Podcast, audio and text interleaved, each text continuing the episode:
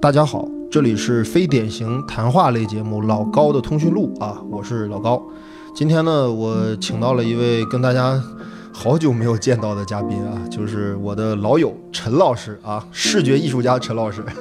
大家好，我是喜欢摄影的陈老师，哎，怎么又开始喜欢摄影了我一直都很喜欢。啊？最近有什么摄影作品吗？嗯，在攒，太攒啊！我们期待陈老师开一个个人的摄影作品展啊，开一个个展。然后陈老师也等于是一期一会的这个嘉宾了啊。上一次我跟你聊还是那个，呃，一年以前将近，然后是我们聊过《黑镜》潘达斯内基，啊，聊过呃陆庆义导演的这个家庭纪录片啊，《四个春天》，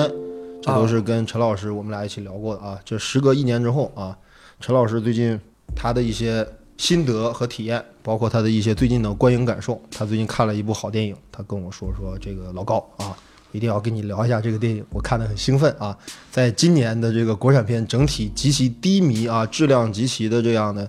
一个不堪的情况下，有这么一个电影在年底播上映。呃，陈老师看得很开心啊，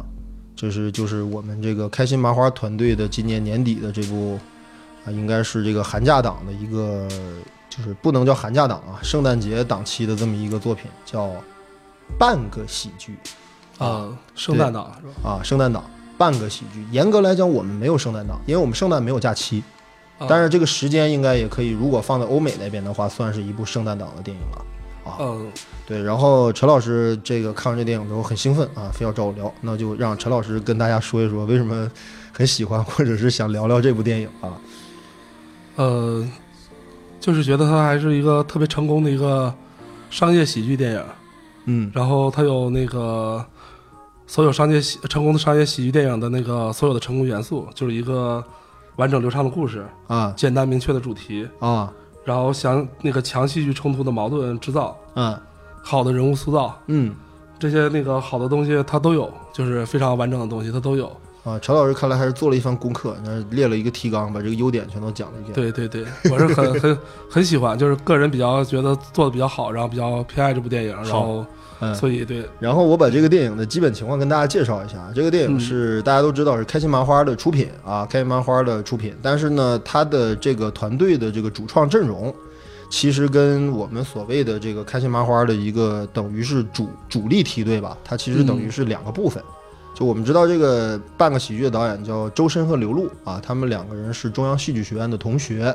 然后一男一女啊，嗯周深导演是男的，刘璐导演是女的，他们联合导演署名。然后呢，据我了解的情况，就是开心麻花底下有好多个创作团队，就是这种演员和导演在一起这种集体创作，对吧？哦呃，你表演来，我来指导，我来做调度，然后这样的一些集体创作的团队。然后刘璐和周深导演的这支团队等于是挂靠在开心麻花团队下面的，就等于一支，就它是一个等于可以视之为是一个独立的一个创作组。哦所以说他们之前也是一一在没有加入开心麻花之前呢，他们也是一个就是做这个舞台剧的小剧场舞台剧的这样一个创作团，然后主要的构成呢都是中央戏剧学院的他们的同学朋友啊合作者，所以说呢就是他们的作品整体上来讲跟我们所通常意义上的了解的开心麻花式的那种可能荒诞喜剧或者是无厘头感觉的喜剧不太一样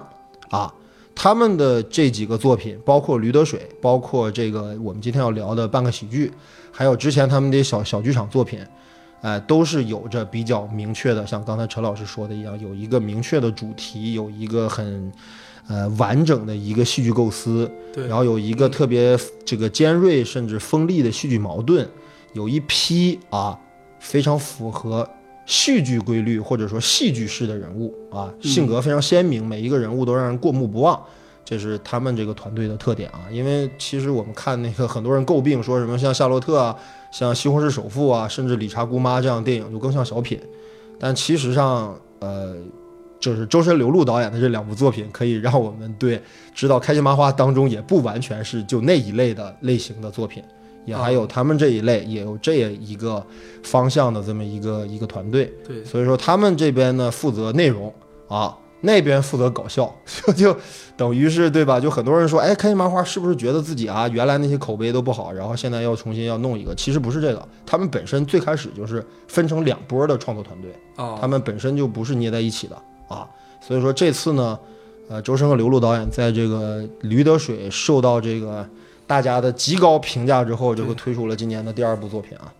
啊，我的整体感觉是什么呢？我觉得这一次的这个电影吧，其实比《驴得水》的野心还要小。嗯，这个电影是没有野心，几乎毫无野心的一个作品。因为我们知道《驴得水》其实它对于就是中国的一些呃教育体系啊、教育体制啊，包括民族性啊，甚至一些这些东西啊，嗯，它有强烈的批判意味，就它有点批判现实的意味在里面。哎，包对括呃对于女性的摧残，对吧？对于一个政治体制的这样的一种维护。啊，一种人性的劣根性，一种弱点，对吧？吃空想，什么吃这个教育空想这种事儿，其实就是在我们这国家里面的很多官僚系统内是非常常见的一种情况。所以说，驴得水本身的批判意味呢是很强的，哎，他要说很多东西。但这次这个电影呢，说的事儿呢非常的简单啊，非常的集中啊，没有那么多国仇家恨和历史问题以及人性问题了。但是他也说了一个很现实的这么一个嗯呃，等于是我们可能作为北上广的这样的一个就是北漂嘛，对吧？北漂或者是在北上广一线城市打拼的人，可能会很有共鸣的一个主题或者是一个事件啊。然后那出于时间关系的话，我就不详细讲述这个电影的一些呃具体的情节了啊不，剧透了是吧？对，就不剧透了啊，就嗯没看过的朋友可以看完之后再听我们节目。哎，建议大家还是看看这个电影啊，我们直接可以渗透到内容环节。对，我们都强烈推荐，可以去看看。啊，陈老师觉得这电影，你觉得它的那个现实性的部分做的怎么样？呃，我觉得它主要就像片名嘛，半个喜剧，它主要还是底子还是喜剧的，然后它的一些那个现实的这种矛盾制造什么的，它还是为一个喜剧主题去服务的。哦，对它整体还是，所以它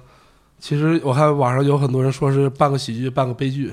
其实我觉得也也谈不上悲剧，它就是一个半个现实，半个喜剧。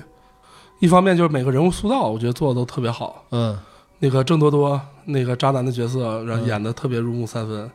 就每次看那角色我就想起来高老师了。对，就我我们好像这个这个从上大学到现在为止，好像就每个时期谁都好像遇到过这样的哥们儿或者这样的朋友或者朋友的朋友啊，都对，类似，啊，有就类这似的种这种约约现炮象炮王什么之类这种。对啊你和吴亦凡还是朋友。然后呢，我比较同意陈老师这说法，就这个电影其实我觉得比较成功的地方就在于，就人物这一块儿吧，它其实就是《驴得水》的时候，我们看到他那几个人物是非常戏剧式的人物，对就是一个人物有一个特别鲜明的性格特点，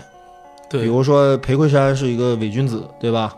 然后老大就是校长是一个官僚，对不对？对，然后这个谁赵一曼啊，不是赵一曼啊，是叫就反正就任素汐那个任角素色，汐对对，一个嗯追求自我的一个，等于是一个很进步的一个女性，很独立的一个女性。然后还有一个，呃，就是色厉而内人的一个一个年轻的一个体育老师，对吧？嗯年年轻老师，对，驴得水儿他那个每个人物就是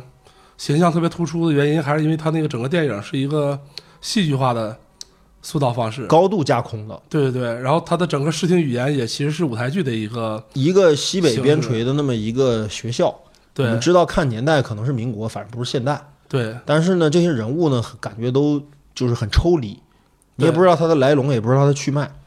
也对不知道他的这个这个家世背景以及他的各种前史，就反正就被硬生生的就塞到这么一个环境里了，在一个假定空间里面完成的一个假定性的一个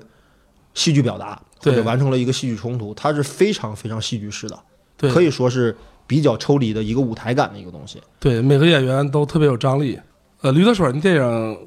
最早看的时候也挺喜欢，但唯一可能觉得他的视听上就太舞台化了，嗯就一看后来查过，导演就是那个中央戏剧学院出身的嘛。对，然后他们可能是最早做的舞台剧比较多，所以他的整个视听语言的表达，它都是那种舞台剧式。驴得水本身就是舞台剧，先扮演了舞台剧，后拍的电影。对，嗯哦对他扮演舞台剧的时间应该是在二零一三年还是一四年左右，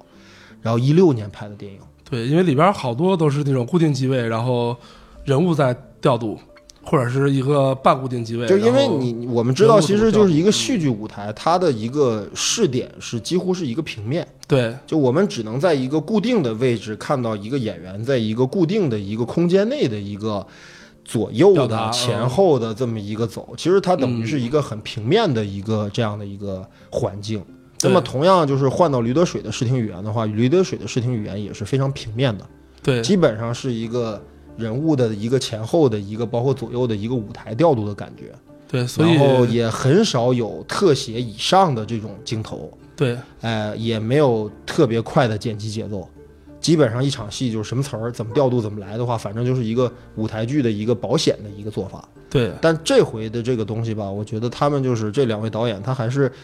呃运用了一些他们的一些，反正是你甭管是他们是临时补习的，还是他们这一次就因为之前驴得水被人诟病在视听语言上是一个比较失败的一个作品，所以他们这次进行了一些调整。包括剪辑的频率、剪辑的节奏的加快，哦以及他们的这种景别的选用的丰富性，嗯以及我们知道电影的调度，它其实是一个三维的一个调度。我们刚才说哦的一个，呃，舞台的调度更趋向于是一个平面的景片式的那么一个对调度就一，个但景是别，电影的话是一个三维的一个立体的调度。呃，呃，你给我拍一个空间，或者给我拍一个人，他必须得有一个三百六十度的这么一个立体的视角。这个人进去出来，对吧？哪个人物在哪个位置，它都形成一个画面当中的一个空间位置关系，它不能是舞台的那种东西了。对就比如说这个，他们选择这个这个这个景，就是这个郑多多的这个家，对吧？这个这个房间就很有意思。这个房间是一个既真实又非常适合于进行调度的一个环境。对首先它是一个大厅，然后这个大厅周围呢有两间卧室，加上一个厨房，对对吧？呃一个卫生间，两室一厅，一卫一厨，对，一位特别一厨老的那种老房子的格局，对，很真实。但是问题是你想想，它这一个主要的一个客厅，然后呢，每一个空间，这样的话就能带出至少三到四种以上的这种位置关系，对有纵深，哎，然后有这种角度。起码你把这个空间了解完了之后，你会发现，其实它这个调度玩的还挺好的。特别棒，哎因为开篇开篇整个整场戏的调度特别棒，就通过一个两室一厅、一卫一厨的这种空间，特别狭小的空间，这种调度，对，通过三个人物，然后对后来又加上那个又加上第镜头四个人物多多的女女朋友，塑造的多多特的别未特婚别妻，好看，对整个这个戏开开篇是非常成功的，就是非常吸引人，呃，这个开场的这场戏嗯吧，我觉得吧，就是还是大家熟悉的味道啊，就是对还是一个很舞台剧的一个人物关系。它的这个它的这个格局其实有点像，就是一个就是曾经扮演过的这么一个比较经典的一个舞台剧，我不知道陈老师看没看过，叫《他和他的两个老婆》。嗯，这是当年嗯台湾表演工作坊也是，就是他们呃扮演过的一出剧，就是剧目原本的这个来源是意大利的一个喜哦剧，就讲了一个等于是一个商人，他村东有一个呃就就在 A 市有一个老婆，在 B 市有一个情人，然后啊不，他跟这两个女人都结了婚，然后就在突然就某一天了，可能这个两个女人都是要来看他，然后他就解决不了这个问题了，然后就哎呀，这这边哄哄完这个之后，要赶紧哄哄那个，然后跟那个骗这个说是他的这个这个朋友的女朋友或者朋友的老婆，跟那个又说他是他朋友的老婆，就这样的一个关系，哦有点其实相似，还是玩的是这个梗。就哦还是来自于一个戏剧片段的一个梗。我最开始看第一场戏的时候，我还以为哦，他这个剧会不会是全篇要做这个的，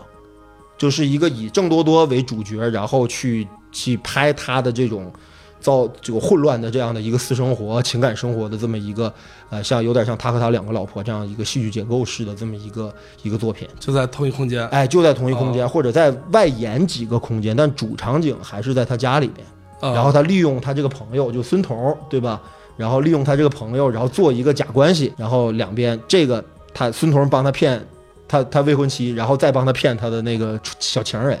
对吧？任素汐，反正我以为他初最恋开始是这么一个东西，结果他这个电影其实挺有意思，他这个电影这个电影还是从结构来讲的话，它还是一个很标准的一个三幕剧的一个电影。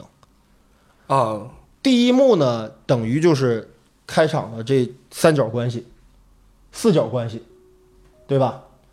然后这一场戏结束在哪儿呢？结束在这个任素汐发现真相，啊，崩溃了，对，崩溃了，然后把孙彤的房间砸得一塌糊涂，对吧？因为他 把，因为可可恶的郑多多说他妈那个是他的房间，但实际是孙彤的房间。然后孙彤就开始弹了一首歌，因为这个设计也挺有意思，他要给别人录歌，他是一个梁翘柏酒吧驻唱的歌手，嗯哎，他要着急出自己的唱片，然后正好认识了著名音乐人梁翘柏老师，对对吧？然后他必须得录一个唱片，然后这个地方呢设计了一个错位，就是本身实际上他是弹琴给梁翘柏听的，但实际这个歌声抚慰了这个任素默汐默，哎，嗯任素汐演的这个默默，所以第一幕其实结束在这儿，对这是电影的第一幕。然后第二幕呢，就是讲孙彤开始跟任素汐开始谈恋爱了，就跟跟孙彤跟默默的爱情，这是第二幕的主要情节。然后第二幕的这个这个结束的点在于哪儿呢？第二幕结束于默默和孙彤在医院的那场争吵，嗯，就妈妈来了之后，然后就说：“哎，我把房子都给卖了，对不对？你现在有一份这么好的工作，有这么好的哥们儿，有北京户口，有这有那，你为了这么一个啊，对吧？跟你哥们儿睡过的女人，你居然啊背叛你哥们儿啊，因为女人坏了大事啊，你个不成器的东西！因为这场戏矛盾被挑起来，导致他跟就默默说你最好活得像个人，对不对？嗯哎，然后第三幕就是这个所谓的婚礼的这个大大爆发。矛盾的所有的集中的解决，其实是高潮一个非常严格的标准的一个三幕剧的一个结构。哎，对就比较出乎我意外的，就是刚才我跟陈老师说的那个点，就是我没想到他居然在第一幕的这个多角关系建立完了之后吧，就在第一幕当中就把这个给破了。就我以为他会一直把那个任素汐和这个高高露，对吧？这两个女人玩弄于股掌之中，然后利用他这哥们儿孙彤，然后继续做假、做假、做假、做假，起码推到第二幕。我以为他会这么做，结果没想到他第一幕就给破了。这个是比较出乎我意料的。陈老师对这个结构上的东西，你有什么想法？嗯，它结构上东西我觉得，呃，挺简挺简单的，其实它特别简洁，就是层层递进嘛，然后最后最后一幕是一个高潮，对然后它里边的人物设置也是比较那个符号化的，对，任素汐代表的就是一个理想主义，嗯对不对？然后一个理想主义的女孩嘛，然后她想的就是人要那个活得真实，活得独立，对，然后那谁那个孙彤，啊她代表的就是那个啊不是孙彤，是那个郑多多，啊，她代表的就是特别龌龊的 现实，对不对？她她她的其实她嗯他的活得很现实，符号化的象征，其实就是一个特别龌龊的这种现实的生活和现实的对嗯世世界。对对对对嗯然后那个孙彤呢，孙彤她代表就正好是夹于现实和理想主义之间摇摆不定的一个人。嗯，然后第一幕开篇就是现实把理想主义给诱 奸了，然后这个摇摆不定的人该怎么选择？对。然后他选择其实最后特别简单，哎，啊然后其实，在默默没有出现之前，其实他的选择是很明确的。就这个关系就就很很很，就是对于孙彤来说，他的这个位置就很尴尬。你像多多是什么？多多是他的同学，但多多又是他的房东，对多多的爸爸又是他的上级，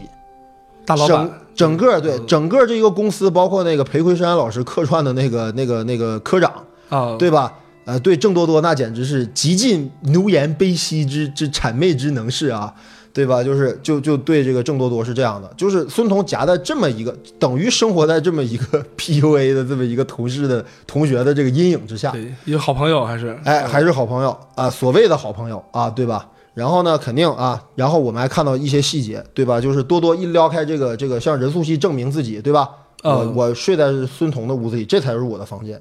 说你看这是不是我衣服，对吧？一撩开衣柜，为什么是他的衣服？为什么孙彤的房间里面是郑多多的衣服？因为郑多多把自己穿不剩下的衣服，穿剩下的衣服都给了孙彤了，连人的衣服都捡。所以从居住到工作到经济上的生杀大权，全部掌握在了这个操蛋操蛋男手里，对对他这吧个？他不得不向现实妥协。嗯，对，对他这个设计其实也是特别真实的感觉，就是因为他那个朋友嘛，尤其是那个郑 多多经济条件好，对，然后孙彤差一点儿，然后他去穿朋友的衣服演出什么的，对，这个其实相对来说特别真实，现实生活中，呃其实我觉得吧，就是如果说咱们在那个北京当年毕业的时候，对如果有一个，假如说我跟陈老师这种关系啊，如果陈老师家里是北京的本地户，还能给我安排工作，这不仅还能安排工作，还给能够给我提供一个低廉房租的一个他住住处，他是不要房租，这里边儿还不要房租，呃对呃对。然后呢，就是省了我一笔房租钱，而且还给我工作，还有户口，对吧？反正就是陈老师，你对我做什么，我都是可以接受的。对，但但我不是那种人， 啊，对，但陈老师不是这种人，陈老师也不是北京人啊，但是这种处境就很现实，是的，对吧？处境就很现实，所以说我们就觉得说，哎，孙彤是活成这个德行，虽然很没很没尊严，或者说很没有自主啊，很没有独立性。但问题是也是没有办法的事儿，谁让好事儿都砸到你头上了呢？对吧因？为因为第第一幕结束这块儿，其实孙彤他不不光是向现实妥协了，其实他另外一个意思，其实他也是在掩护他的朋友嘛。对，对他还是表现他其实还是一个特别世俗的人。其实吧，对我觉得吧，这个处理就很有意思，在哪儿呢？就是说我必须得把我过成这样生活这样的一个处境的这样的一个状态，给他用友情或者同学之情给他美化，对，这等于是孙彤的一个遮羞布。嗯，就谁也不想活得这么没尊严，你知道吧？或者活得这么被动，对不对？占哥们儿的便宜，睡哥们儿的，对吧？干着哥们儿给介绍的活儿，对不对？他肯定是这个位置是让人觉得就是他的处境是有点卑微的。但是我之所以能够接受这种卑微的身份，原因是哎，我们是哥们儿嘛，哥们儿之间咱不多计较那些事儿嘛，对不对？对但这个遮羞布可是被默默给戳破了。默默在发现多多是渣男，并且骗了自己的时候，默默直接跟孙彤甩出的一句话就是：“你知不知道你他妈就是多多养的一条狗？”这句话一下把他这个遮羞布给给撕开了。哎嗯，所以说，第一幕当中完成的这个剧作任务，其实我觉得可能跟我的预想有不一样的地方。就可能我觉得这个最激烈的这个矛盾，就这个影片最激烈的这个矛盾，其实在第一幕当中就已经解决了。嗯，对，就他和他两个老婆互相瞒，互相瞒，因为那个话剧就他和他老婆两个，他和他两个老婆那个剧，可是从头到尾一直瞒下去的，啊，就是到最后结局才是对，一直在闹，哎，摆平了这个，摆不平那个，摆不平这摆平了这个之后，又又不想失去那个，所以到到最后了之后才鸡飞蛋打，两个女人最后合起来。来撕开这个主人公的这个虚伪的面纱，结果后来我们看完第一幕之后，才发现哦，原来这个故事是以多多来起的，但是我们发现，其实多多不是这个故事的男一号，这故事的男一号其实是孙彤。嗯对，然后孙彤的故事在第二幕当中开始了。然后呢，这个我说一下我对这个片子的一些我不是很满意，或者说我存疑的一些地儿啊。就我觉得，首先啊，这个如果说啊，就是其实我我理解这故事就很简单，这故事就是一个理想和面包的一个事儿。嗯对吧？其实就是就是理想和面包的事儿，或者说我们说是爱情和面包的事儿。爱情当然也是一种理想，对，也是一种影对吧？响嘛。也是一种理想。那么，那么那那就是肯定这个戏剧矛盾就会一直拉扯着主人公，对不对？我到底是该选择什么？我到底该选择理想还是选择面包？选了理想就没有面包，选了面包就没有理想。哎，但是事实上是我们看这个剧本，它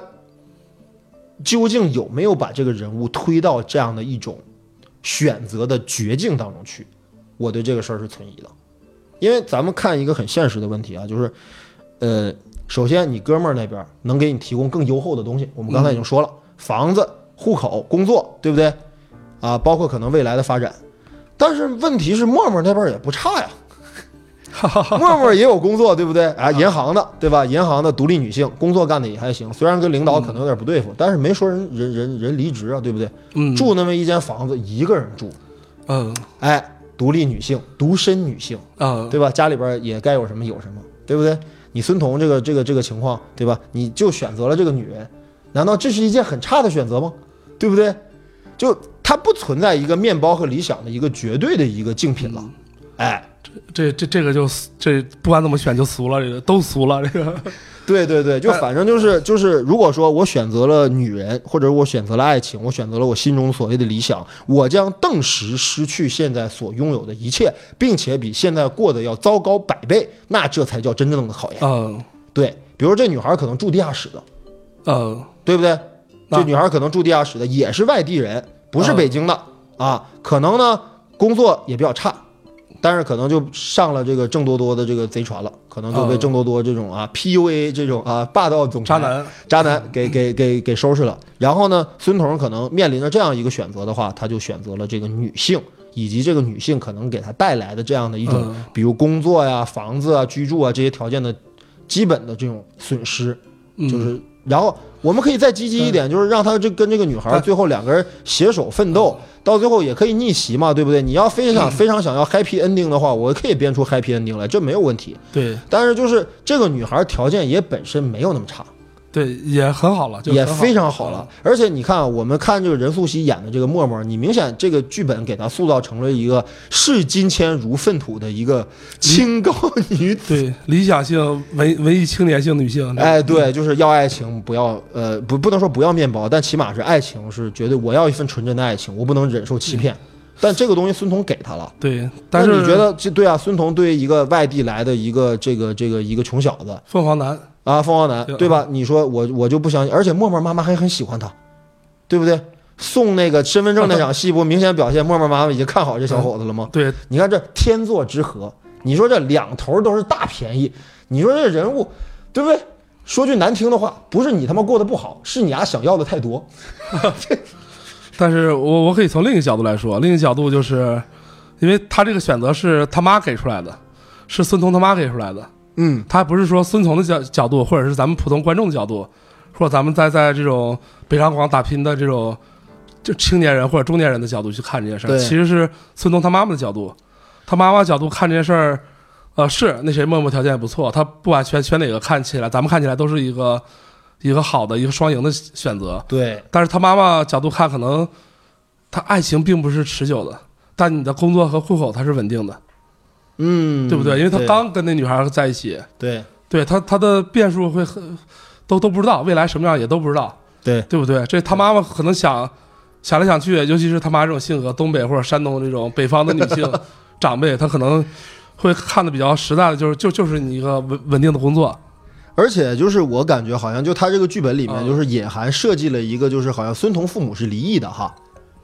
对呃吧没交代他爸，对，没交代他爸，但是好像只言片语当中好像表现出是离异的，也就是这嗯对妈妈单亲含辛茹苦的把自己所有的一切都给了这孩子，对包括我知道你即将拿到户口了之后，我把房子都卖了，对原因是什么？因为第一场戏妈妈受刺激了。对因为任素汐不明所以的情况下，把这个、这个、这个、这个、这个孙彤妈妈当成这个多多妈妈的那场戏里面，她不嗯是跟这个孙彤妈妈说了说，哎呀，那个多多有一同学叫孙彤，家特穷，然后买不起小房，小地方来 的，对小地方来 的，对，然后然后说给那个孙彤妈妈听，我操，这老老大娘一下这大妈的一个这个自尊心受挫了，出来了之后不就跟多多说的那句话，呃，不是跟孙彤说的那句话，就是不行，妈一定得再给你在北京买一个房子，对。对，因为他那个如果说真是把那个默默也设定成一个北漂，然后生活条件也特别差，嗯。那这个就不叫半个喜剧了，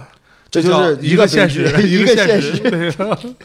呃，所以啊我同意这陈这一老方师面啊的说法，啊因为就是之前我们可能若干年之前，我们的那个陈思诚导演，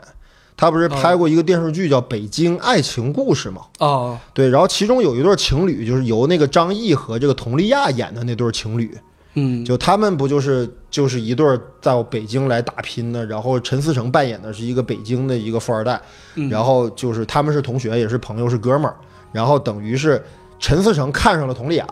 嗯，然后呢，特别想把这个张译跟佟丽娅他们俩给拆散。然后张译呢，本来坚定的捍卫自己的爱情，结果后来发现，因为他这个陈思诚，他他们家给他介绍这个工作机会，那简直飞黄腾达，一夜之间，对吧？麻雀变凤凰。因为这个事儿，他跟陈思诚做了交易，就是我跟我女朋友就他妈得分手，我就彻底成为一个渣男，我要那个那个那个那个什么，我要仕途，不要女人，我成一陈世美。哎，你愿意怎么骂我就骂我。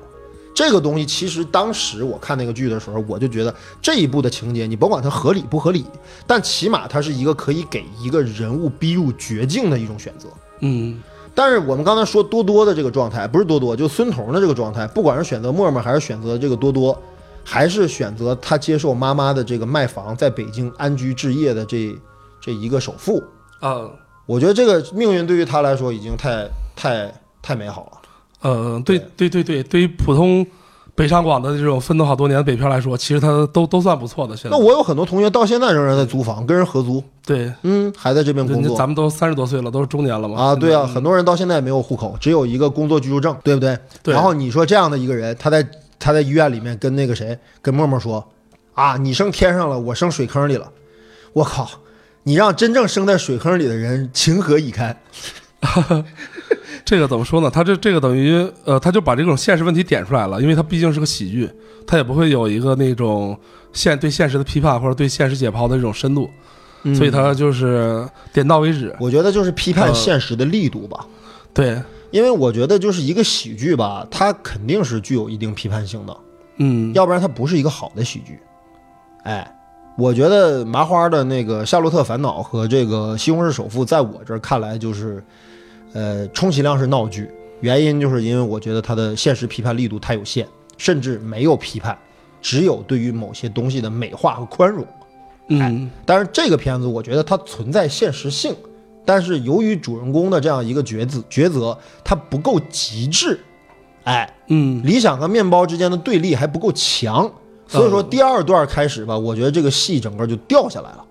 啊，啊虽然说它就是呃，像陈老师刚才说的一样，就是它虽然可能拍起来就是整个还比较流畅，而且可能就是呃它的运镜啊，包括那个它的很多现在的调度，会让你在视觉上，包括它设计的一些小情节，就包括那个多就是孙彤和追沫沫的那几个桥段也都很好看，也足以能够把第三第二幕给顺下来。但是由于缺失了一个根基的一个戏剧矛盾和戏剧冲突，所以说我觉得这个东西就掉下来了。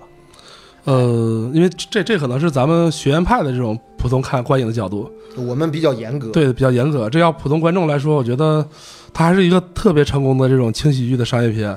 我觉得挺好的。然后，啊，陈老师又跟我的意见相反然后它跟那个麻花别的剧比起来，啊，其实它的那个现实性也要强很多，比什么《西红柿首富》啦，《夏洛特烦恼》啦，其实那个你你理说查的姑妈啊，理查姑妈太烂了，就不在讨论范围之内了。 啊但是理查姑妈导演就是，啊，就是我们的孙彤先生啊，对对对，这这部剧的男主角，对，孙然后彤挺挺合适的，对他他还是演很他还是演戏吧，他不要导演了。 然后嗯比那那几部还是要那个现实性还要强的，那几部你说是闹剧，对他就是就只是为了搞笑，对大家开看一看，开开心心笑一笑就行了。对但这部你还能稍微稍微的激起你些微的一点儿这种有点儿笑中带点儿带一点点的这种嗯泪花，一点点可能都流不下来对，就够了。他这种，所以说嗯有人说说这片儿是半部喜剧，但是我觉得他自己也叫自己叫半部喜剧，嗯但是我觉得其实从篇幅来讲的话，这片子充其量是三分之一个喜剧，对所有的搞笑点都集中在第一幕，对，第二幕和第三幕基本没什么搞笑了，而且最后结尾还挺挺嗯，Happy Ending。啊，还挺 happy ending，对但是这个嗯过程挺惨烈的，对吧？等于最后孙对彤跟他哥们儿决裂了，对吧？他也没有说就一定会选择女神，呃，他的女神啊，默默也对没有说一定会选择默默，但问题是，这个东西你就只能这么编，因为你都连哥们儿、连户口、连工作、连房子你都不要 了，那你。对吧？默默总得给你点安慰吧，对 不对？不能让你什么都没有啊，对不对？这还一北京妞在这儿等着你呢对，啊！霍保德美嘛， 对，鲁鲁迅写的文章嘛，说最早，对，所以说然我后我觉得，我觉得真的是这样，就是呃，其实对于我们绝大多数说还敢于说当年哈离开家乡来北京求学，并且试图还在这边找工作，并且在这边奋斗的人来说的话，嗯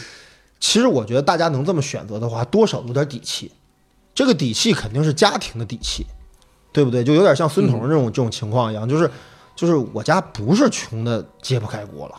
嗯如果真的穷的揭不开锅的话，什么北上广，我他妈在个县城找个工作就不错了。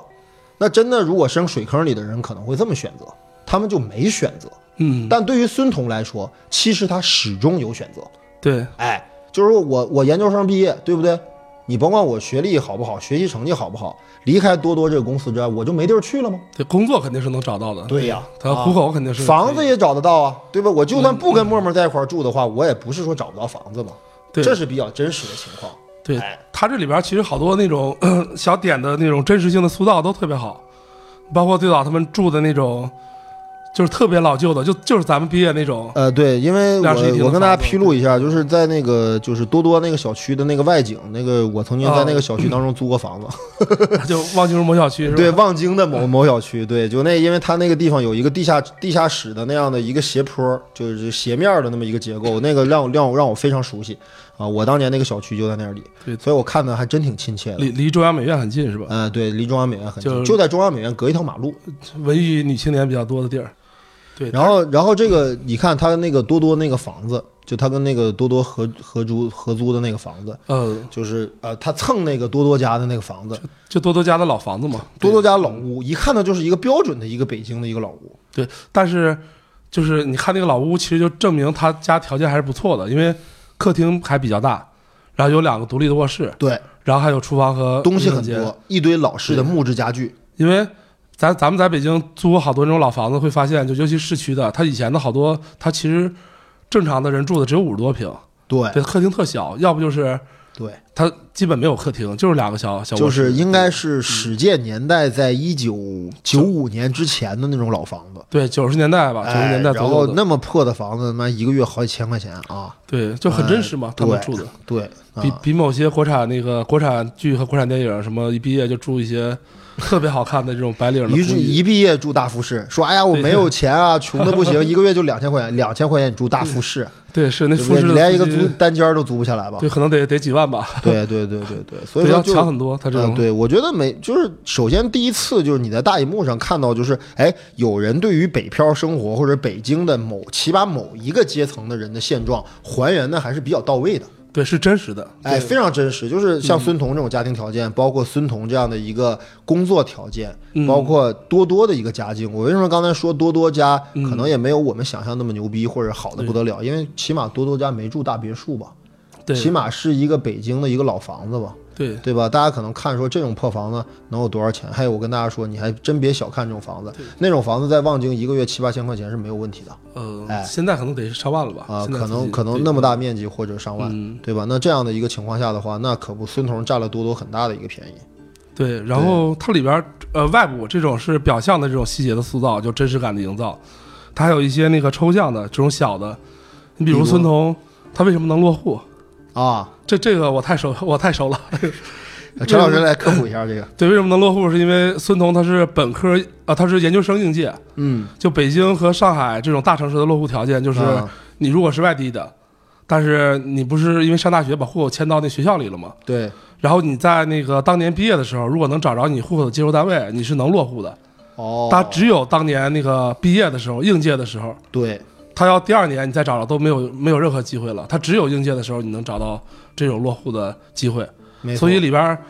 演的挺真实的。就他妈妈去给给那个郑多多送礼物，说是让让郑多多拿给他爸，就等于郑多多他爸的企业应该不小，他有那个北京户口的名额。对对，然后有指标对，有指标。对然后正好孙彤就是应届毕业，正好可以把这指标用上。啊。就是它里边好多细微这些东东西都是做的很到位的。它呃，但是是你看陈老师，他会不会有这样一个问题？就是说，你像我们这个电影，它是面向全国观众的，嗯这个人物的这样的一个处境，这个人物这样一种独特的这样一种身份，嗯，或者他的这样一种呃所处的这么一个特殊阶段，除了北上广以外的其他地区的观众能够感同身受吗？能够认同这个人物的处境吗？这是个问题吧？嗯，就因为很多人都觉得说，你北京户口，你为了这么个北京户口啊，这么好的姑娘你都差一点就不要了，对吧？呃哎，然后你妈呢，说白了还没有真病，还装病，对不对？嗯呃就就是你你怎么你就说白了就是你怎么选择这个事儿，这不一目了然吗？对对吧？你哥们儿是个渣男，骑在你头上作威作福，拉屎拉尿，对不对？那儿有一个那么好的姑娘，然后你还不选，你还犹豫，你有什么好犹豫的？操，对不对？啊，他他这个其实是一个特别基础的辩题，他不是孙彤的选择，是孙彤他妈的选择。就那说白么了还是。你妈和你女朋友，你选谁的问题？这个，对你妈和女朋友掉水里的问题，对对嗯是吧对对，它其实还是这个特别基础的一个那问我题。那我想问陈老师，就是说你可能这么多年为止，嗯就是包括我在在京这么多年，你在京这么多年，你有没有遇到过，或者你哥们儿朋友有没有类似的人遇到过这种极其两难的选择？就家里面就是说我必须得要求你怎么怎么着，但是你有一个爱爱人或者有一份爱情是你需要守护或者需要去坚守的。然后这个事情产生了像电影当中这么两难的，甚至比电影当中还要极端的这样的一种处境的事情。啊，呃， 比较现实的案例就是有一些那个朋友嘛，嗯就是从那个老家过来，来北京上学，上完学之后在北京工作，嗯，呃，可能遇到非常普遍的现实问题，就是可能工作几年之后，你像咱们正常打拼工作几年之后，其实是攒不了太多钱的。你在北京想立足、想买房，其实很难的。对，然后会现会会面临一个问题，就是家家里可能催你，结婚对，是不是回家啊，回家就不在北京？然后恰巧我有一朋友，他的女朋友就是老家的，就家里催他，就是回老家和女朋友结婚，然后去考公务员，或者是在家那边工作，嗯，就不要在北北京打拼了。那他回去了吗？然后就是家里就强烈的逼他，就必须得回去，然后包括他父母还上上北京来找他，嗯，但他他最后在在稳定生活和爱情面前，嗯，这是一一一方一个吃方，另一个吃方就是在北上广要打拼，对或者可能他为了在北上广更更浪，对，然后他最后选选择的还是在北上广，哦，还是这样选择，对，就没有回去，跟他女朋友分手，然后不回家，坚决不回家，就要在北上广嗯，待着打拼，嗯，嗯所以这就是你你所有在在北上广奋斗人，就是北上广的一种魔力嘛，对，就是呃，其实有些时候吧，我们会想到这么一点，就是说你可能呃，在这样的一个地方，在竞争压力这么大的一个地方的话，嗯你坚守下去，什么时候是个头？对吧？嗯我们的同学毕业到现在为止，肯定我们都有经验，就是都有一些经历，就是有一些人确实是可能发展的非常不错，对对吧？有了钱，有了资源，有了在这样的一个城市生活下去的这样的一种资本，嗯，啊，可能也结了婚，生了孩子，对吧？可能还有二胎，嗯对吧？就是住住一个什么复式，或者是住个别墅的也有了，对吧？但是很多人可能还至今仍然就是跟人合租，或者说还是过得很拮据，嗯没有家，没有孩子，对吧？始终面临着一个我是不是要回去，以及我是不是还要留下的这样一个考验，对。对，就一嗯切都来得很现实。那么你觉得就是在这个城市生活的话，觉得比较吸引你的地方在什么？就是你觉得什么是要求你必须得留下的原因啊？可能你要回家了之后，以陈老师你的能力或者条件，可能生活的在这儿比这儿要好很多很多，对吧？住的比这儿要大很多很多没有没有，是对恰巧我是我是一个山东人，啊恰巧我不具备回家考公务员的能力，所以只能留在北京。 啊！就合着你在这儿是退而求其次了，是吧？对，因为山东人嘛，不孝有三，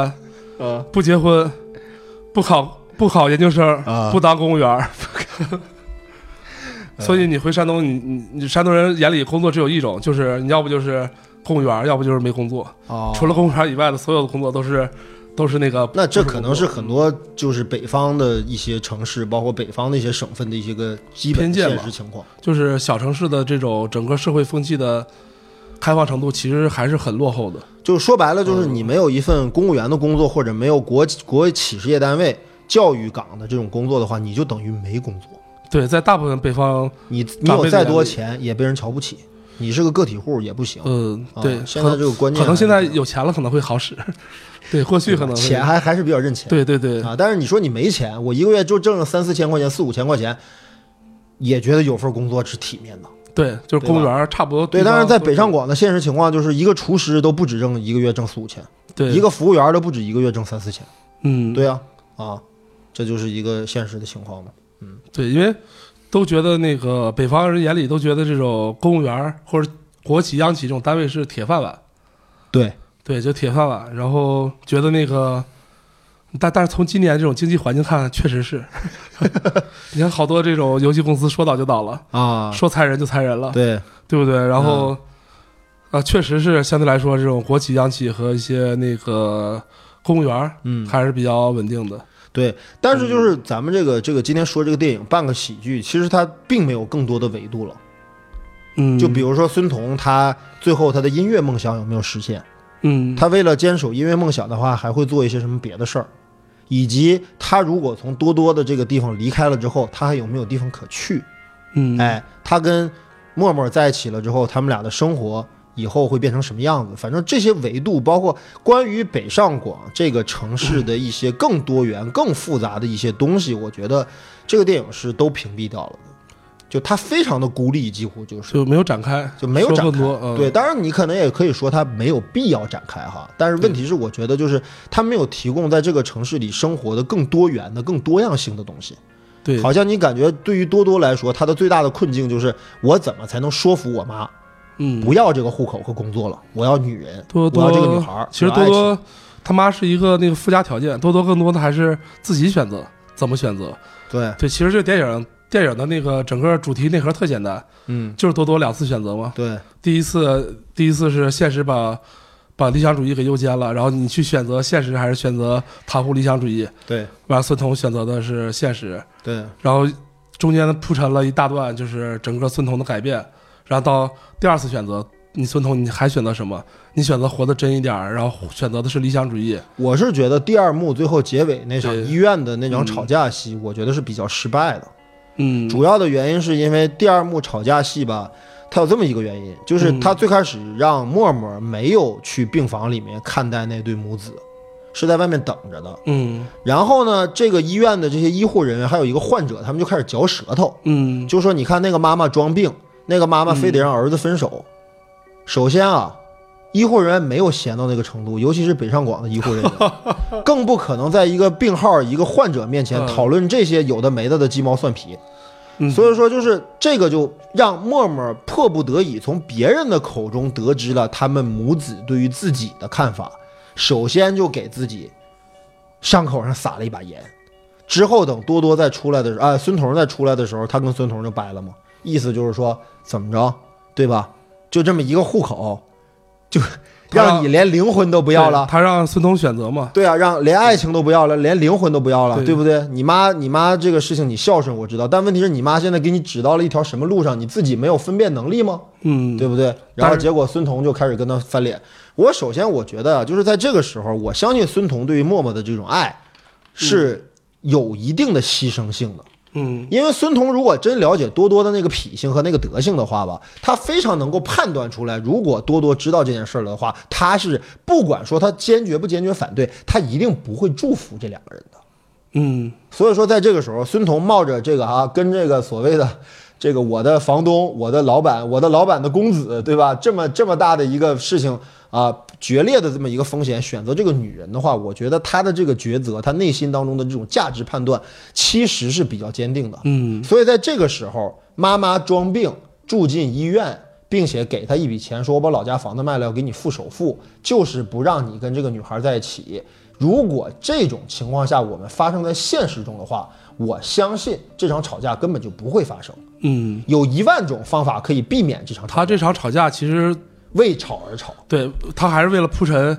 孙彤的选择。因为第三幕他必须得让那个婚这个所有的事儿必须得在婚礼上炸锅，要不然的话，对于戏剧来说，它的对矛盾性就就就就建立不起来了。对你第二幕的戏剧任务它完成没有完医成？院医院是孙彤第二次选择，他还是选择在维护现实面前，选择的是维护现实。反正他他对反反正没有维护默默，对，所以嘛对，他等于其实这片子还可以叫孙彤的三次选择。 最后一次，啊孙彤忽然觉觉悟了，对对对，然后开始选择他要为理想而活，要为自己而活。对对，所以它这个整个这个主题还有那个剧情设置还挺明确的，也挺简单的。对。但是我就觉得是嗯过于简单了，我觉得就是他没有把一些。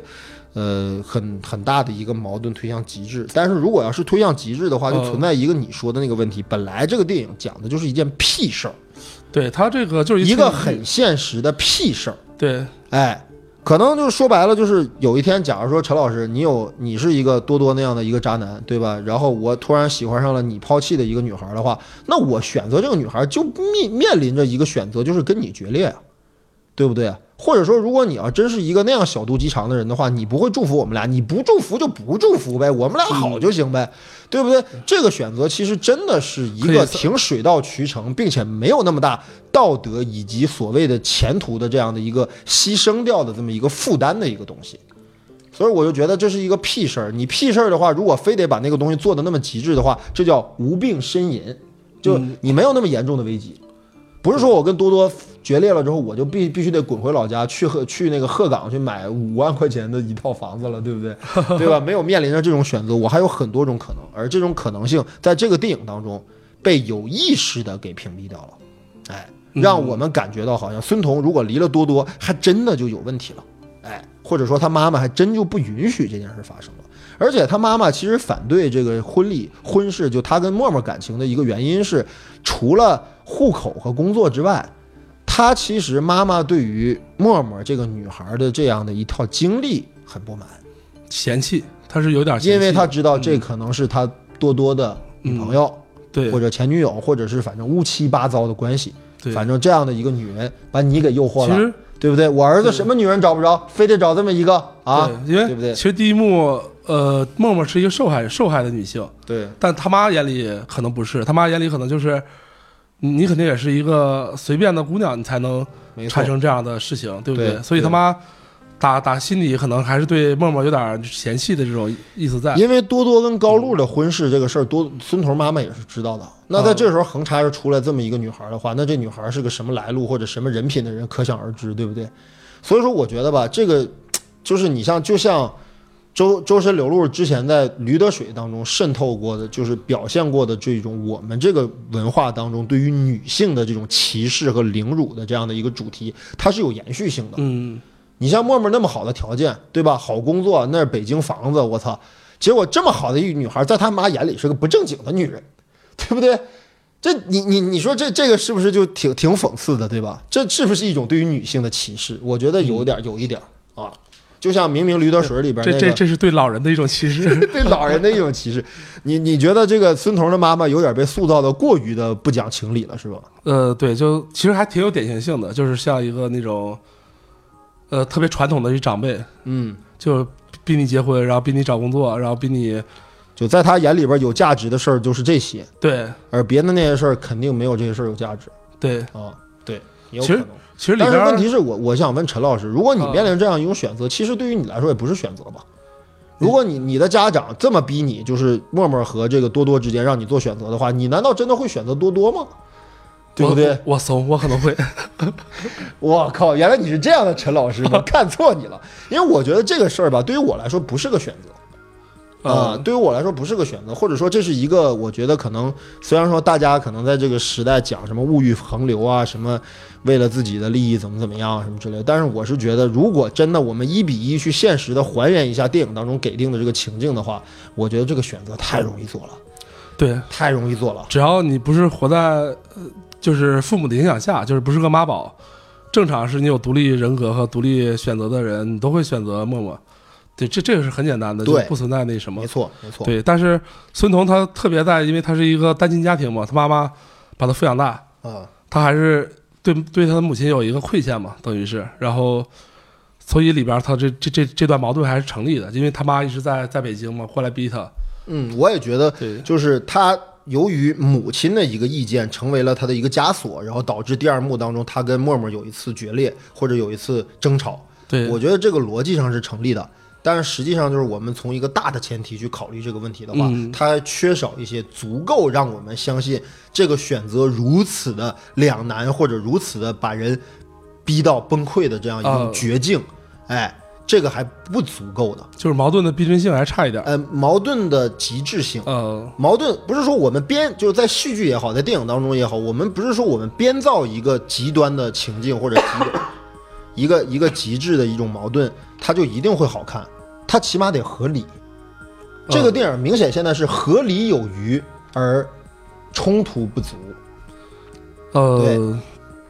对，对就对对，就是这样，嗯。就是、它这个就它够合理，这个我也承认，它够对鲜活，人物的状态也很松弛，也很自然叙。事也很流畅呃，，叙事也很流畅，对呃，然后表达各方面我们都很清楚，但是就是它的这个矛盾性，戏剧矛盾的这种极致性不够，哎，嗯所以导致后边两段儿让我一下就能猜到它的走向，并且没有更多的超出我期待的东西了。哎，第一部第一幕把该耍的东西、能耍的东西全耍过了，嗯但是后两幕让我感觉到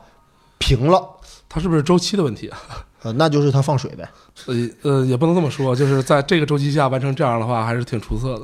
其实里边我还比较好奇的就是没有展开的一对人物关系，是孙彤和高 露，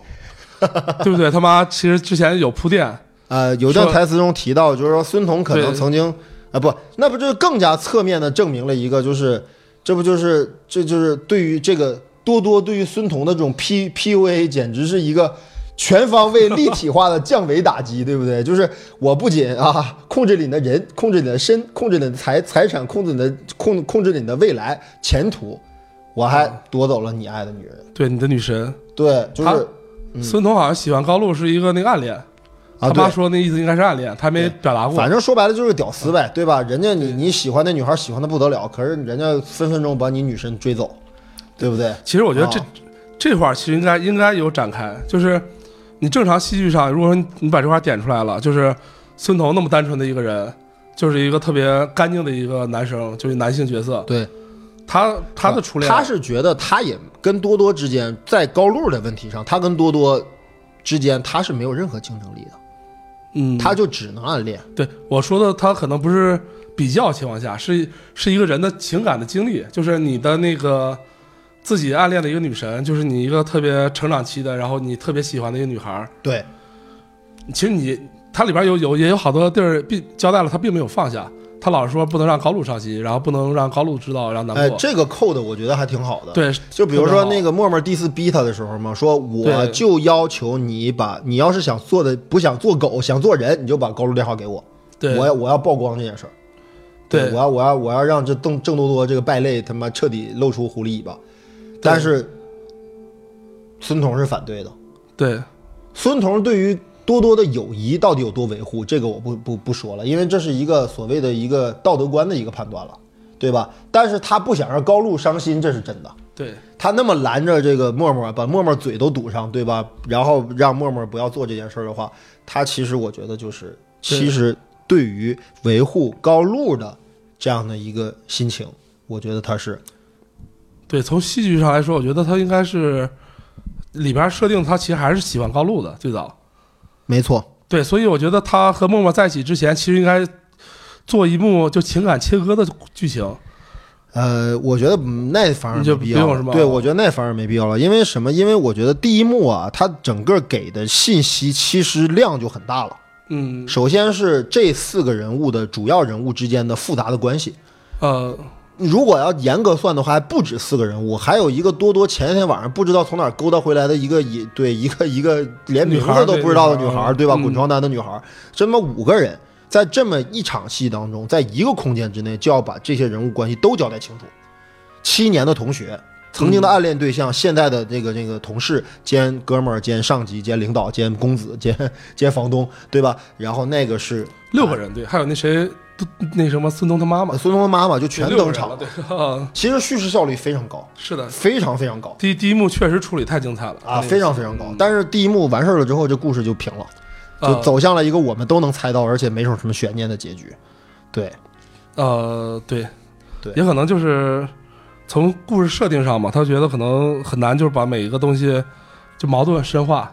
他其实他背景是有一个那种阶级差距的现实背景，那你看，就像我最开始说的那样的一种可能，就比如说在第一幕当中，如果我们不戳穿多多脚踩两只船的卑劣行径，让多多，因为因为如果说多多他对这个沫沫仅仅是肉体上的一种所谓的一种补偿心理。就这个女孩，当年我想睡，我没睡过，现在我终于把她睡了。如果是这种心理的话，我觉得她构不成一个后来的一种拉锯，你明白我意思吧？嗯，就是说他对这女人没有爱情。你甭管他之前那个书包，然后包括回忆闪回当年他怎么偷他书包什么这个事儿，我觉得他对这个沫沫应该是有爱情的，我感觉，他是有占有欲的，应该是，呃，对，他是有占有欲，但是就是那就不是彻底变成一个渣男了吗？就如果说他对沫沫也有爱情，对高露可能是一段迫不得已的这种家庭式的这样的一种婚姻，呃或者是这种所谓的这种呃只只这种门当户对的这样的这种配对式的这种婚姻的话，因为后来我们看到高露家境也不错，所以说嗯在家庭选择上的话，我觉得肯定，对吧？多多的家人和高露的家人肯定认为他们很般配，起码家世般配。所以说，那么从多多的心里来说的话，多多会不会实际内心当中还保留着一点点爱意给沫沫？我觉得，如果要再把剧情当中如果做到这一步的话，那么第一幕当中就不应该揭开那个底，应该让多孙彤一直在这组男女三组三角关系当中承担一个像呃机灵的仆人一样的那样角色，到最后让他维护维护维护到最后，发现自己已经爱上了沫沫，并且必须得叛叛变啊或必须得出卖这段所谓的一个友情，因为他妈的大家都太虚伪了。我啊必须得戳破这个面纱，这就变成了一个标准的一个他和他两个老婆的一个剧情发展模式。对，这个这这样处理也应该很精彩。这样处理的话，起码我们看到第二幕的时候不会烦躁或者不会乏味，因为我觉得就算是沫沫还不知道多多的真实面目的情况下的话，孙彤也一样可以争取到沫沫对他的好感。但是开篇其实铺垫了那个多多还是挺喜欢默默的，因为说默默是他的初恋嘛。对，但问题初恋女是，神但是吧问题是他在第一幕当中就把这个事儿给一锤定音了之后，就让沫沫发现这一切的真相了之后，那不多多就彻底成渣男了吗？这个人物到后边也就是渣男了，一路渣到最后也没有任何反翻盘的余地了啊！所以我就觉得，如果要是这么去最后写有有翻盘，啊，跑马拉松给跑马碰滴水，那那已经来不及了啊，没有用了。呃浪浪子回头，对，已经已经没有用了，在那个时候已经没用了。就是这个人物太渣了，渣到了就是到最后就是我们呃认为这个故事已经没有没有矛盾了。真正揪心或者纠结的点在于什么呢？在于多多这样的一个渣男，他如果作为渣男还有了真感情，并且让沫沫和高露这两个女人都同时不能放下这个男人的话，那构成了一个非常复杂的一个有张力的一个关系。就孙彤在中间，他都不能保证自己对于高露啊，不不是对于高露，首先啊，他是两次放弃，对吧？首先第一次他爱上高露了，但是知道哥们儿跟高露好了，都要结婚了，他就得放弃。嗯，第二次放弃可能意味着是多多啊、呃孙彤对于默默的放弃，这是他真正爱上的一个女孩子，而且是说难听点儿，就是被多多玩剩下的女孩儿，你还不让我拥有，还让我放弃，他妈的你是不是人？什么兄弟啊，简直是人渣中的人渣，对不对？他变成了这样的一个发展模式。那么的话，那么我觉得，如果要按我说的这么去编下去的话，起码第三、第二幕当中的多多或者高露，或者是第三幕当中的多多和高露，不至于那么陪衬。哎，这四个人的人物关系将会继续被拧在一起，嗯而且更纠结，但那样的话，他可能更适合做一个那种故事片儿，然后啊或者电视剧什么对，再挖挖的深一点儿，这个对，也就不也有不是可能半个喜，剧了。没然没后错，其实里边多多塑造的其实可以，就是他整个的篇幅还有他的戏，其实多多戏也不少，然后他塑造也非常好，就是嗯这种形象就是特别深入人心的，入木三分。对。对，其实高露的戏少，其实高露那块儿呃，高露其实就他像只你刚才说只的是一个样剪影，就是侧对，面儿如果再能翻出一条线来，是他跟孙彤之间的情感关系，或者是那种比较复杂的情绪的话，嗯我觉得不能说画蛇添足，但起码是可以增加一点色彩。对，我觉得可以给高露这个人物和给孙彤这个人物都增加一点色彩。但反正现在目前为止，编到目前为止，我觉得啊，呃，这个剧本我不得不说，它还是相对来说比较省事儿编的。我觉得起码第一幕把所有的矛盾都扔在了第一幕之后，后边就没有比第一幕更强烈的矛盾冲突了。那那可能还是第一幕太精彩了，所以 后边觉得你有一个特别好的开头。然对，后我就在想，他为什么第一幕就是当我看到那个那个孙彤把这个沫沫给摁到地上，并且用手堵着他的嘴的时候，我都觉得啊，在第一幕你就要把这个底揭开吗？就要把他有两个老婆这个事实，把这个大底给交代清楚吗？那后边你咋 编呢？对吧？我当时看的时候就有这个顾虑，结果果然他后来就没编出来，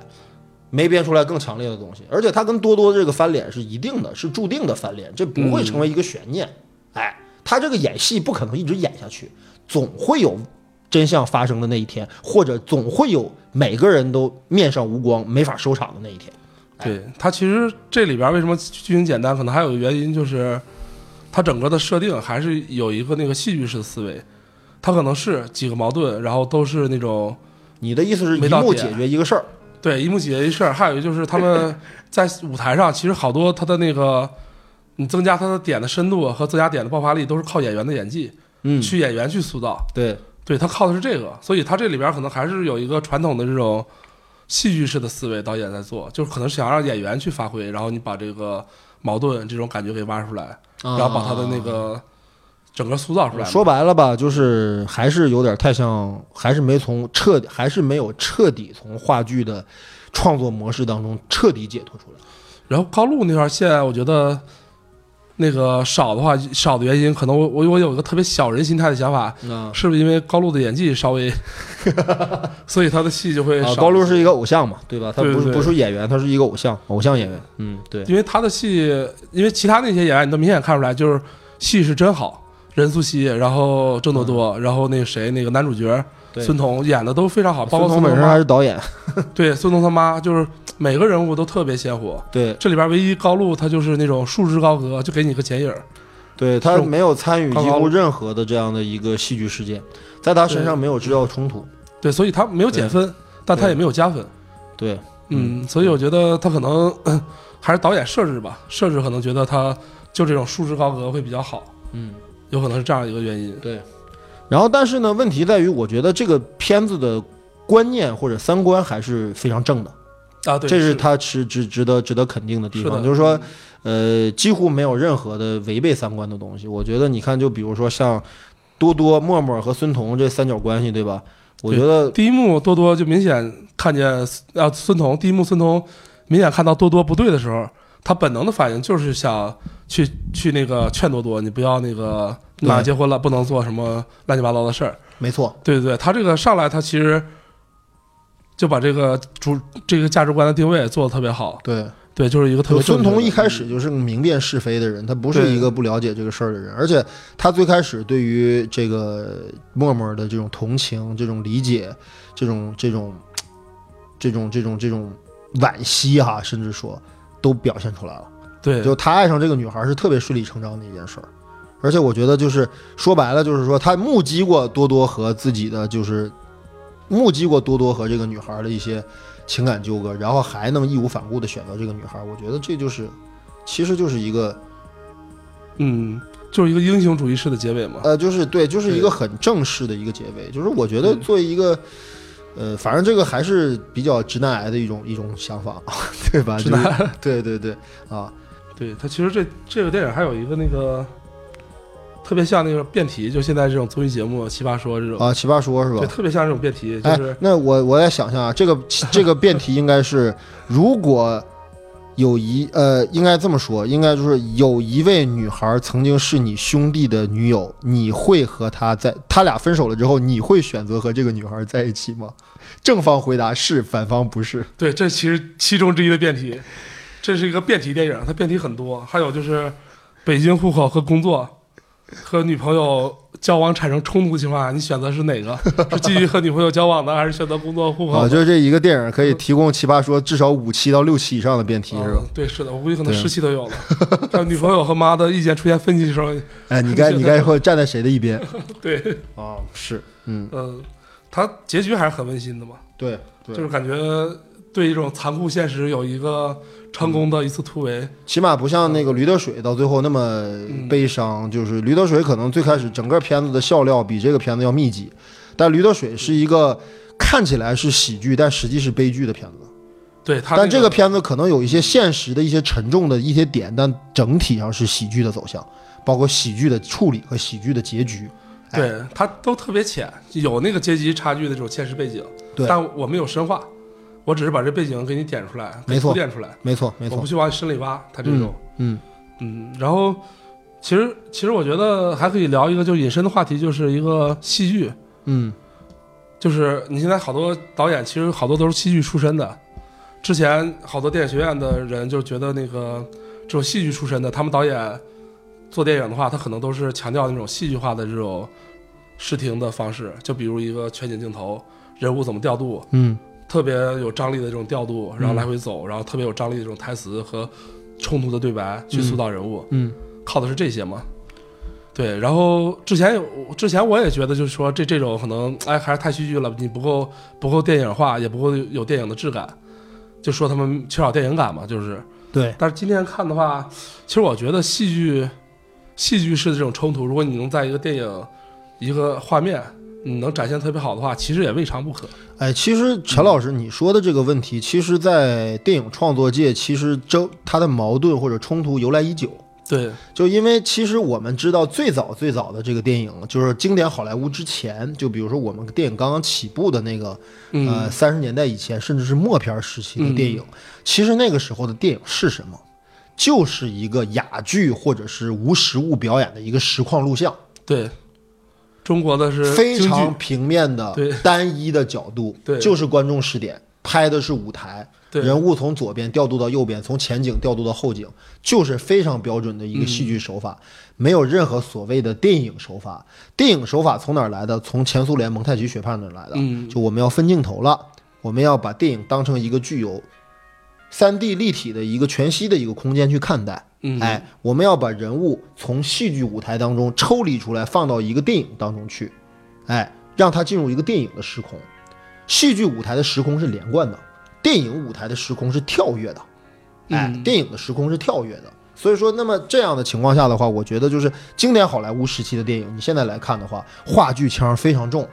话剧意味非常明显。严格三幕剧不说，人物的设定、对身份以及台词的编写，全部都按照舞台剧的形象来走。对但是这种模式后来被苏联，包括被欧洲，包括对很多那种就是包括意大利新现实主义，他们就要从当中解脱出来。就我们必须得把电影拍成电影，电影是一个独立的艺术门类，嗯，电影不能像完全像戏剧那样。哎，戏剧有戏剧的功能，戏剧有戏剧的表现手法。用电影、用摄影机来拍戏剧是一种浪费，是一种懒惰的创作，是一种没有创新的创作。所以说，我们后来才现代电影的手段才这么多元。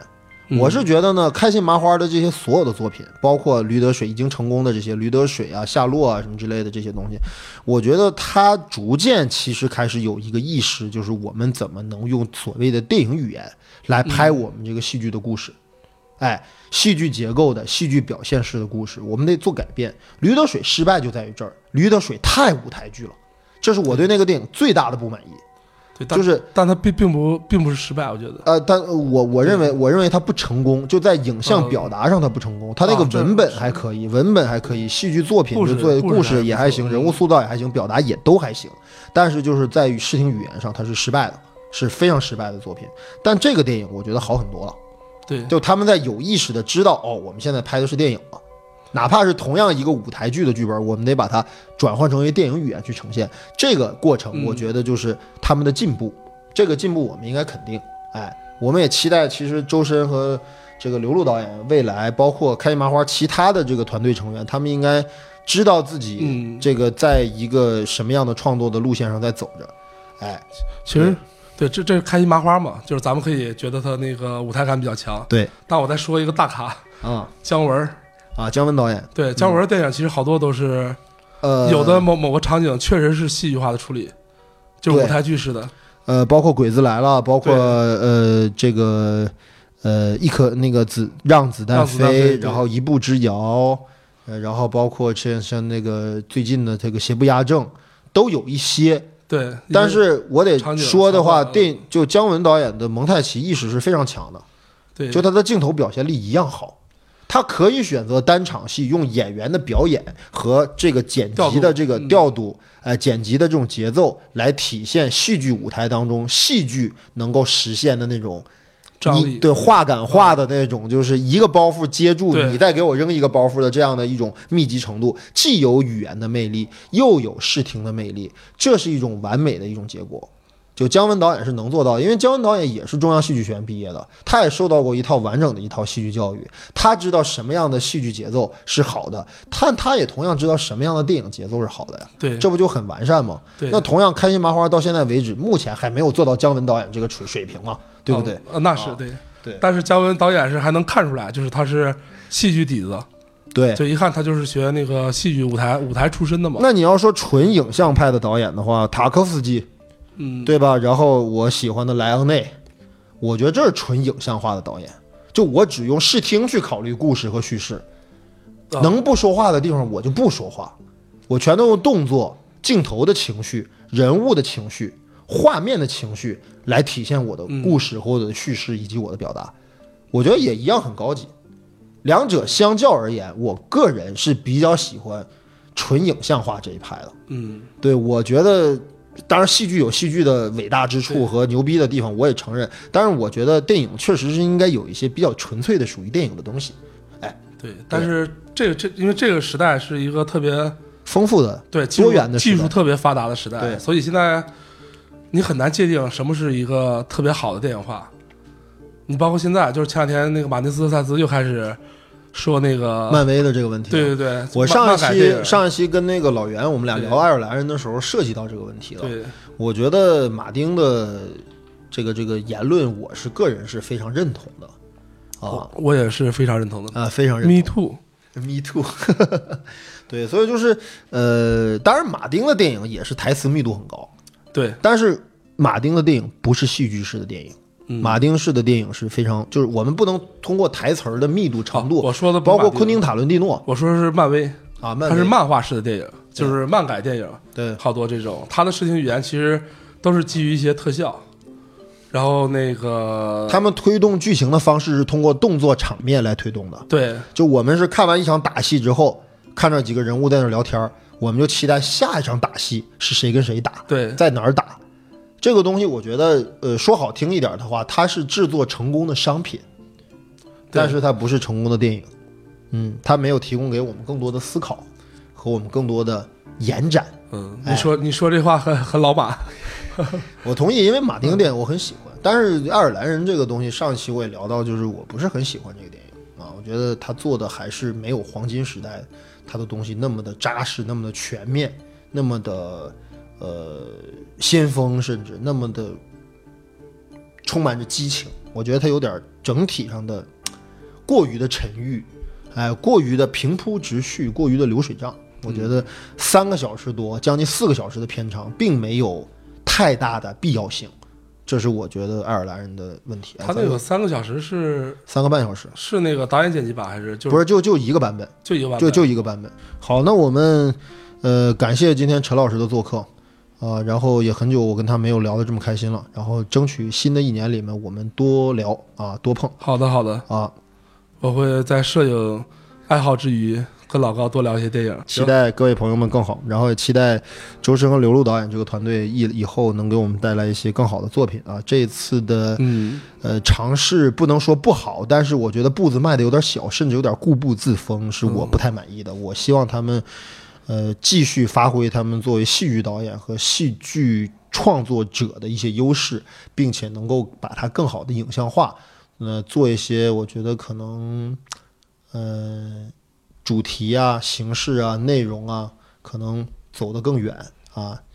对吧？立足点更高的一些作品。嗯，反正我是很满意啊。 啊，你是很满，对我我是很其实满也意没有不满意啊，我我已经把我的不满意都说过了，对嗯，对啊，就好反正期待他们更多更好的作品。对，没错，好，那感谢陈老师，这一期我们就到这里，嗯，各位朋友再见，